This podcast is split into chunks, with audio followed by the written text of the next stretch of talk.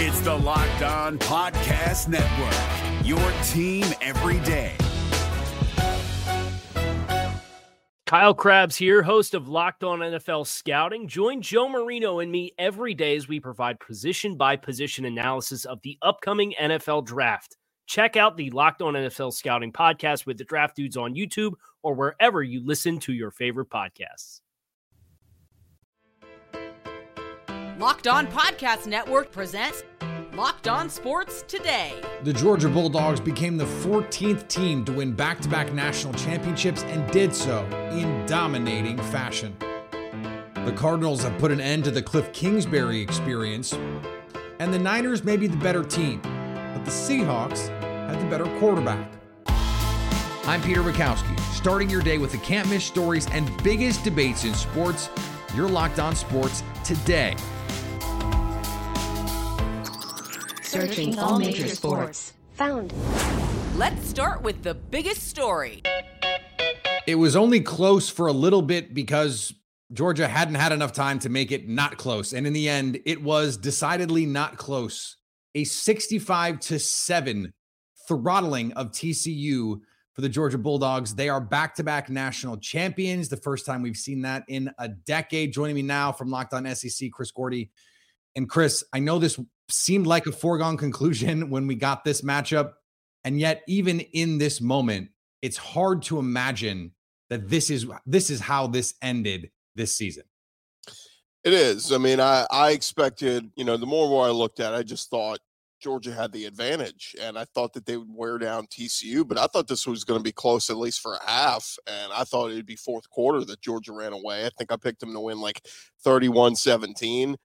I mean, this is just a butt whipping from the word go, and I mean, it, it it really was. And you started to see the four and five star talent that Georgia had out there, and even on defense. I mean, fresh five star and four star freshmen making plays for Georgia and having that impact.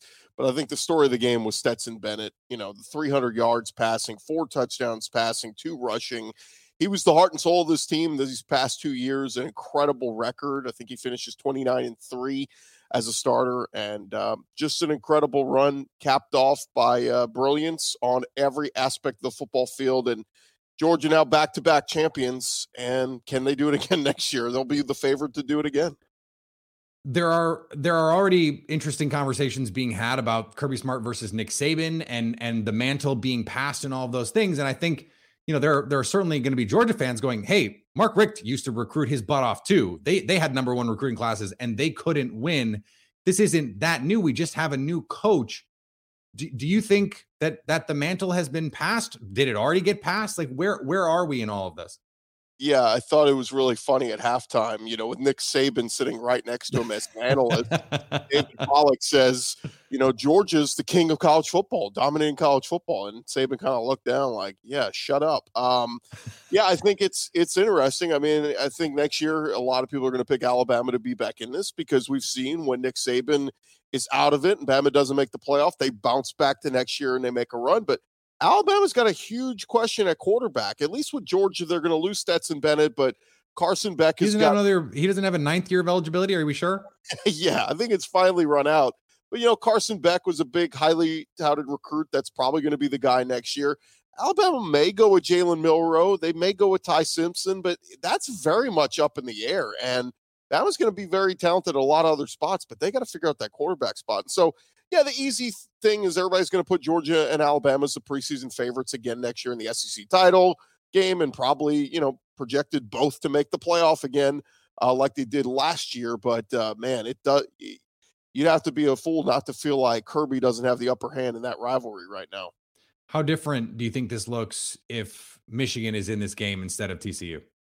It's a lot closer. It's funny. There was a big argument with a lot of people saying oh, Alabama deserved to be in here. They they were they would have given them a better game than TCU. And I saw somebody tweeted said Missouri would have given Georgia a better game. Like, anybody would have given them a better game than TCU. Yeah, they didn't win every game 65-7. We saw it during the season. I mean, Kent State gave Georgia problems earlier in the year. So let's be real. But um, no, look, eh, I think they got it right. The two semifinal games were awesome. And I just kept saying all week, man, as close and as fun as those those semifinal games were, I bet we get a blowout in the championship, and that's what we got. And so it is what it is. But Would Michigan have given them a better game? Yes.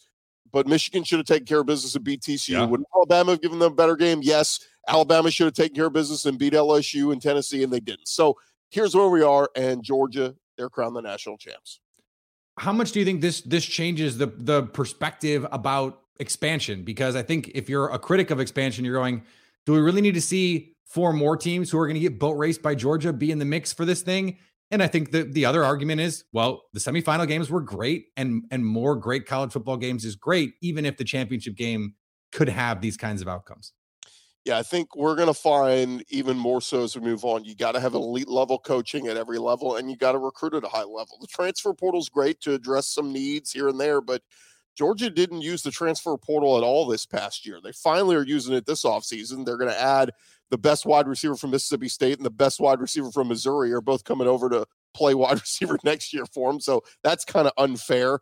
But uh, you know, I think I think we're going to see when the playoff gets here. Adding more teams is going to be fun, more fun. But man, you are going to get your brain beat in like TCU did today if you don't have high level four and five star talent with elite level coaching at every spot. Stay up to date all year on the SEC by subscribing to Locked On Sports Today and Locked On SEC on YouTube or wherever you get podcasts. Thanks for making Locked On Sports Today your first listen. Coming up, the Cardinals officially have hit the reset button.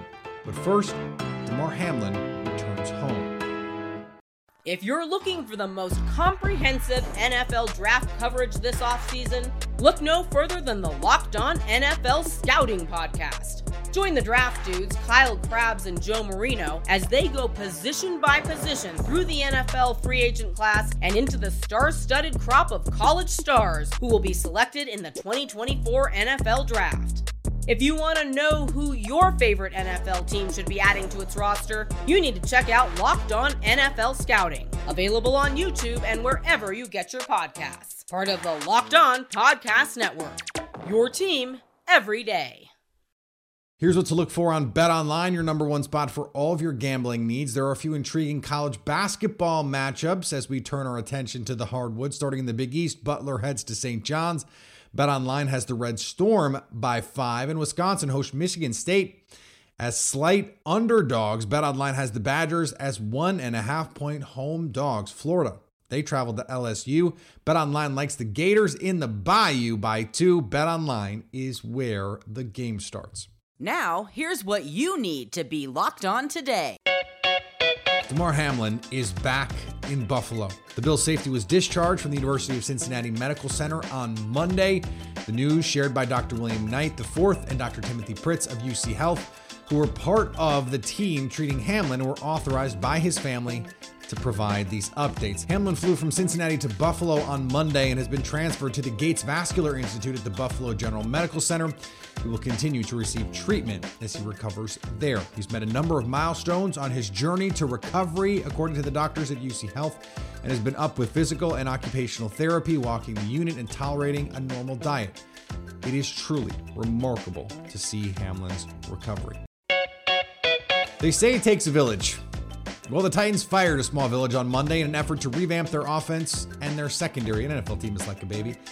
Tennessee fired offensive coordinator Todd Downing, offensive line coach Keith Carter, offensive skills assistant Eric Frazier, and secondary coach Anthony Midget. The Titans lost their final seven games of the season while constantly struggling to just score points. The team saw inconsistency from the quarterback position as they rotated through a cast of play callers in an effort to find one they could count on. Ryan Tannehill struggled with injuries that limited him to 12 games. He said he wants to return to the Titans next year and believes he has more to give. He certainly has more to give than we saw from Josh Dobbs and Malik Willis this season. It'll be interesting to see how Tennessee approaches Tannehill this offseason as they can save 18 million in cap space if they release him.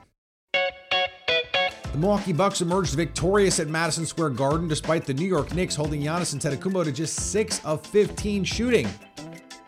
The Bucks escape at Madison Square Garden for the second time this season and pick up a much-needed win. My name's Kane Pittman. I'm the host of the Locked On Bucks podcast. And midway through the third quarter, the Bucks are trailing by 17 points, and it looks like there was going to be more soul-searching required for a team that has been scuffling over the previous nine games. But then Joe Ingles came in, and he executed the offense.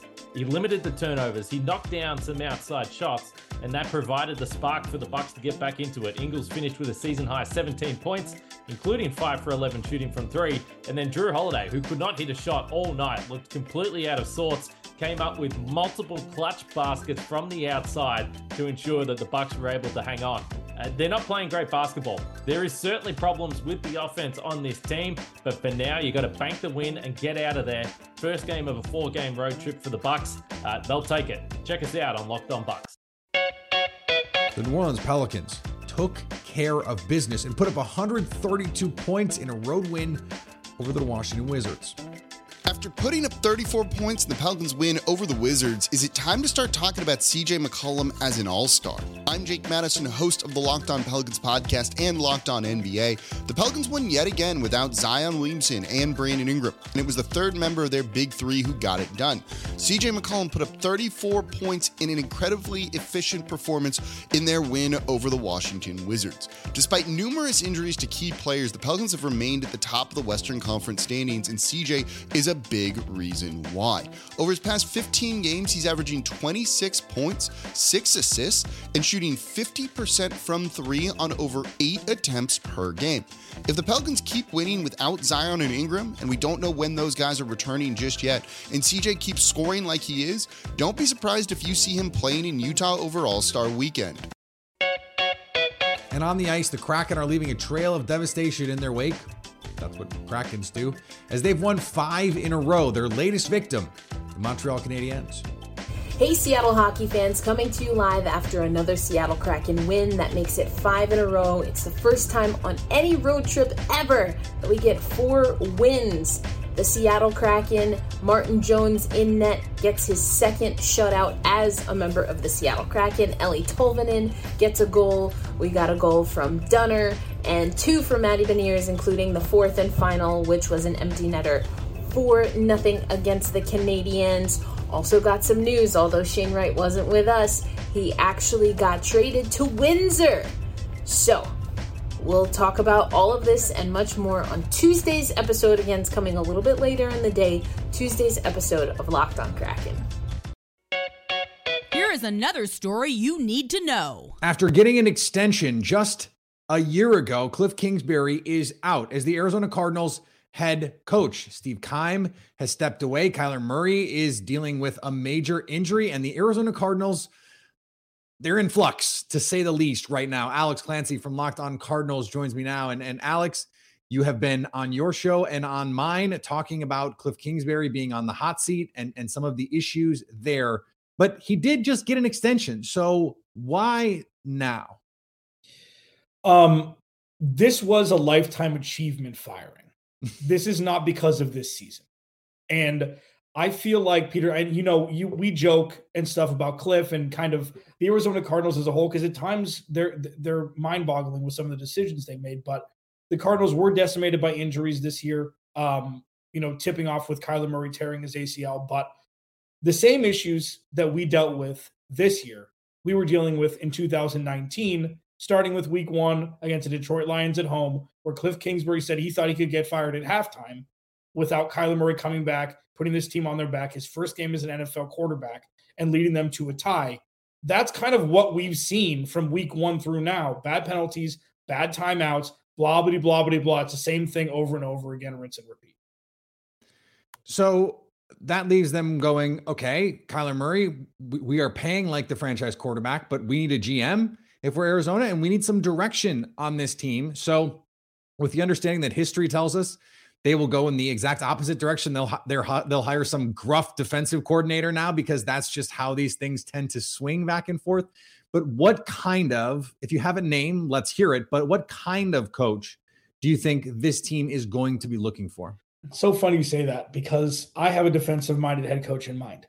Um, and, and and I'll explain in a sec. But so the Sean Payton's the hot name, right? Right. Sean Payton would get, it seems, autonomy now with Steve Keim out I can't help but think Sean Payton sees the golf courses, he sees the weather, and he sees Kyler Murray as maybe like, oh, you know what? Football, absolutely. I have autonomy. Excellent. This isn't Andy Reid going to Kansas City. This is Sean Payton wanting to get back in, knows he can have control, knows the Cardinals need him more than he needs them. And that is the microcosm of every free agent that's ever come to Arizona over the last 20 years money, good weather, and golf. And I can't help but think that some of that is infused into Sean Payton's decision when choosing the Cardinals, if he were to, over maybe the Rams now or, you know, over the Broncos or whoever. DeMeco Ryans is my guy. Hmm. And DeMeco Ryans, for a couple of reasons. One, he played in this NFL on the defensive side of the ball. He played until 2015. He is he didn't play 20 years ago. He knows this game. And in my opinion, the San Francisco 49ers defense is the scariest entity in football in 2022. And he's the head of it. He commands respect. He played the game, and he has nothing but positive things being said about him across the landscape of the NFL. And the Cardinals desperately need someone like that. And I feel like that is more important than hiring an offensive minded head coach when you can hire a wizard OC or even a retread with a good offensive scheme to have Kyler run the offense and have DeMeco Ryans spearhead the defense with the understanding that it's always important that your head coach and your staff has a good relationship with the quarterback. Kyler Murray is under contract. They just gave him this monster extension. But how how vital do you think it is going to be to this organization to say, okay, we need to do everything we can to, to maximize Kyler Murray versus I think in the case of a DeMeco Ryan saying we just want to hire the best possible coach for the situation that we can because those are not always the same thing. Right. It's got to be somewhere in the middle. It's got to be a hybrid because Kyler Murray and the offensive pieces that the Cardinals have are more than enough given the right scheme, given the right scheme and given the right personnel on the offensive line to execute and score a lot of points. The Cardinals again decimated by injury before Kyler Murray got hurt. He missed a couple games early, then tore his ACL. It's going to be free agency and the draft this year and free agency and the draft next year that's going to get this team on the right path. So when you say should you hire should Kyler Murray have a say in who the head coach is? Sure. Should Kyler Murray be the end all be all for who's hired? Absolutely not. Because you don't need to have the best offense in the NFL to win a Super Bowl. Defensive minded head coaches, by and large, since 2000, have won Super Bowl. Bill Belichick tips that scale a lot, but defensive minds reign supreme when it's one or the other in one game more times than not over the last 20 years. So that's why I'm thinking defensive minded is the way to go. Stay up to date all year on the Arizona Cardinals by subscribing to Locked On Sports today and Locked On Cardinals on YouTube or wherever you get podcasts. Coming up, the Seahawks do have an advantage over the Niners, and it's at the most important position on the field. If you're looking for the most comprehensive NFL draft coverage this offseason, look no further than the Locked On NFL Scouting Podcast. Join the draft dudes, Kyle Crabbs and Joe Marino, as they go position by position through the NFL free agent class and into the star studded crop of college stars who will be selected in the 2024 NFL Draft. If you want to know who your favorite NFL team should be adding to its roster, you need to check out Locked On NFL Scouting, available on YouTube and wherever you get your podcasts. Part of the Locked On Podcast Network. Your team every day. The Seattle Seahawks have no chance, right? I mean, the 49ers beat them twice and handily, so this wildcard game is going to be a cakewalk, right? Well, Corbin Smith and Rob Rang of Locked On Seahawks see an advantage for Seattle over San Francisco. They get a meeting with the San Francisco 49ers, who have already beaten them handily twice this year. They've won 10 consecutive games. That might seem like a bad matchup for the Seahawks to have any chance to extend their run two weeks into the playoffs. And yet, there's the adage beating a good football team three times can be really tricky. I think the Seahawks are going into this hoping that that adage has some truth to it. And if you look historically, there might be some reason to believe that the Seahawks do have a little bit of a benefit going into this game. And at the same time, you wonder if it really doesn't matter. Yeah, I, think that um, it's aided um, by the fact that Seattle's going to obviously be playing against a rookie quarterback in Brock Purdy. Um, and while I'm really interested to see how uh, history lends itself in Seattle's case here with trying to win a third matchup when the team has already beat you twice. I went back and looked at Brock Purdy's career, excuse me, at Iowa State in college, and it was interesting to kind of see how he himself struggled, um, you know, over his college career in playing opponents multiple times over his career. Um, of course, he played for the Iowa State Cyclones in the Big 12. And you look at how he did in matchups against Oklahoma or Oklahoma State, Texas Tech, the state rival, the Iowa Hawkeyes. And Corbin, he was very good at times. He was very poor at times as well. And it's that type of inconsistency that I think might be something that Seahawk fans can take at least some salve in because the 49ers have dominated the Seahawks on both sides of the line of scrimmage in their previous matchups. But again, if the 49ers are going to be able to beat the Seahawks and they're going to have to overcome the fact that I think the Seahawks are feeling like they have the better of the two quarterbacks. And again, playoff football doesn't necessarily have to be that complicated. The team with the better quarterback typically prevails. And that's why I think the Seahawks have to have some semblance of confidence going up against the 49ers, despite the fact that, again, they have already lost their two matchups against San Francisco so far this year. We have to take for granted for a second that the Seahawks defense will play better than it has most of the season and hold an explosive 49ers offense in check. But it is important to point out that Geno Smith has a lot of experience on Brock Purdy. Yes, the Brock Purdy run has been fun, it's been great. He was Mr. Irrelevant for a reason. Now he's playing great football, but this is different. The playoffs are different. Pete Carroll has been there before, he's seen this before, and so have a lot of players on this team. Geno Smith has DK Metcalf. Geno Smith has Tyler Lockett. He has Kenneth Walker. He has an explosive offense that can potentially match points with the 49ers. If you're going to pick one thing in a playoff game and just say, all right, I'm going to decide the winner based on this one thing, that one thing is quarterback play. And the Seahawks can absolutely have that advantage this weekend. I'm still picking the 49ers. And finally, the Georgia Bulldogs are next year's betting favorite to win the national championship. In fact, Georgia, Alabama, and Ohio State are the three favorites for next year. You're shocked, I know. And they were the top three favorites from this past season. Okay, so you're not surprised. Uh, parity in college football. I, look, there's never been really parity in college football, and guess what? No one really cares. Thanks for making Locked On Sports today your first listen. Now go find your favorite team's Locked On podcast and make them your second listen.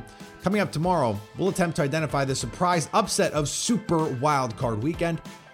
So at least until tomorrow, stay locked on sports today.